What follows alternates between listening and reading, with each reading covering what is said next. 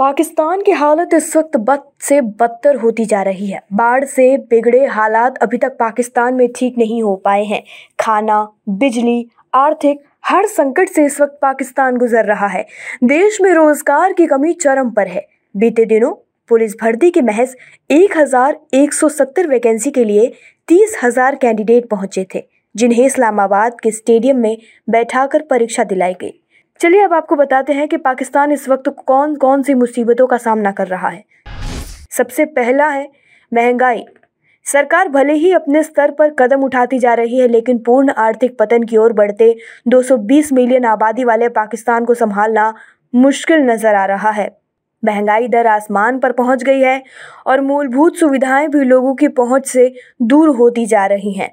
महँगाई का आलम ये है कि कंज्यूमर प्राइस इंडेक्स दिसंबर 2022 में बढ़कर चौबीस दशमलव पचास फ़ीसदी के स्तर पर पहुँच गया है।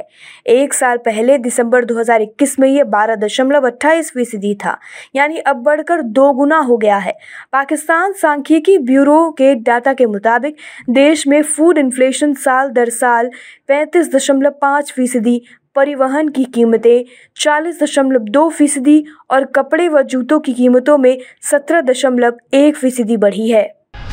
दूसरी मुसीबत है बाढ़।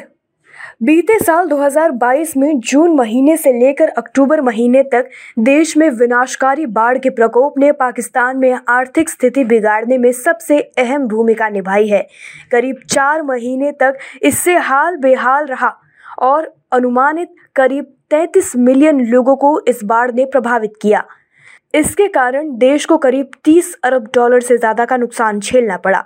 वास्तव में बाढ़ ने तेल के अलावा अन्य आयातित सामानों पर पाकिस्तान की निर्भरता में इजाफा करने का काम किया, जबकि देश के निर्यात में जोरदार गिरावट दर्ज की गई। अगली मुसीबत है खाद्य पदार्थ। गेहूँ और बिजली की किल्लत। बाढ़ के बिगड़े हालातों का असर खाद्य संकट के रूप में भी दिखाई देने लगा है। पाकिस्तान में आटा चीनी और घी के दामों में सालाना आधार पर 25 से 60 फ़ीसदी तक का इजाफा देखने को मिला है।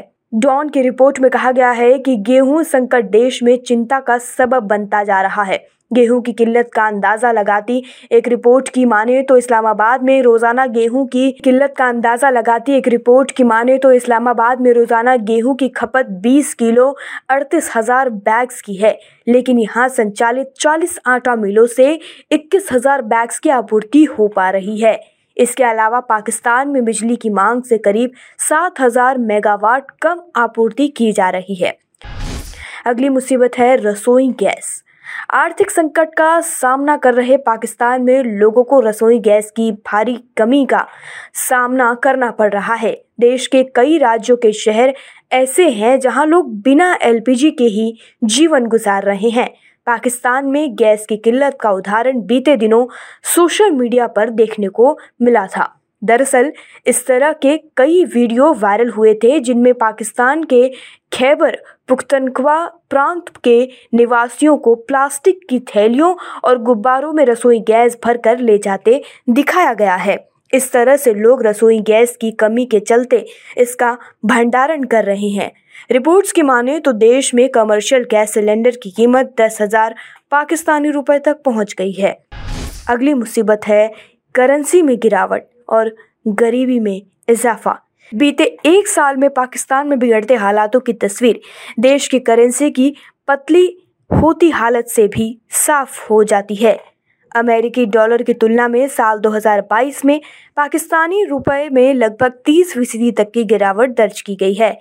इसके अलावा देश का विदेशी मुद्रा भंडार बीते महीने 290 मिलियन डॉलर गिरकर पाँच दशमलव आठ अरब डॉलर पर पहुँच गया है। अब खबरें पाइए सबसे पहले हमारे मोबाइल न्यूज़ एप्लीकेशन पर। एंड्रॉइड या आईओएस प्लेटफॉर्म पर जाइए एच डब्ल्यू न्यूज़ नेटवर्क को सर्च कीजिए, डाउनलोड कीजिए और अपनी सुविधानुसार भाषा का चयन कीजिए। खबरों की भीड़ में अपने काम की खबर पाते रहिए।